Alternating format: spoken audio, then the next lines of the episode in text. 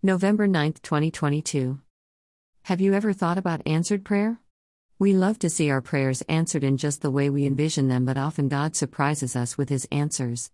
Most times, I have found, God uses unusual ways to answer all or part of our requests. We see the truth of Isaiah 55 8 For my thoughts are not your thoughts, neither are your ways my ways, declares the Lord. We know that God is faithful, hears our requests, and we'll answer his way, which will be good for us and bring him glory. Today's verse of thanks comes from 2 Corinthians 1 8 11. Paul is relating to the Corinthians believers the perilous situation they encountered while in Asia and thanked them for praying. For we do not want you to be unaware, brothers, of the affliction we experienced in Asia.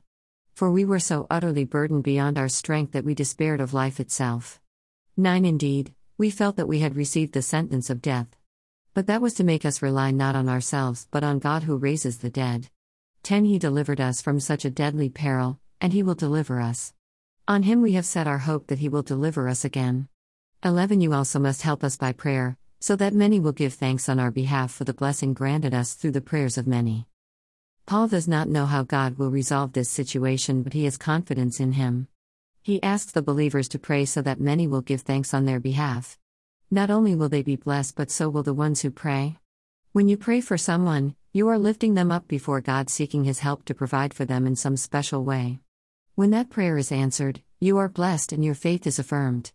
Even in the praying, you are blessed as a peace or comfort comes upon you as you pray with faith. Paul knew the believers would be blessed and gave thanks ahead of time for their faithfulness. Who do you know today that is in a situation of some kind and is in need of divine assistance? Will you lift them before God and seek His intervention on their behalf? Paul tells us that you will be blessed for your faithful prayer, and so will the one who is prayed for. Claim Philippians 4:19 in your heart as you pray.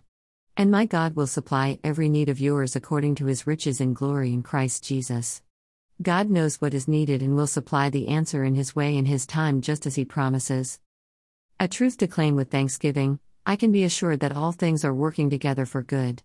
Romans 8:28 states this promise to all believers.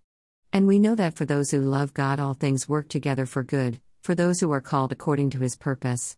Here are a few things to consider about this promise. God is sovereign and there is nothing beyond his control.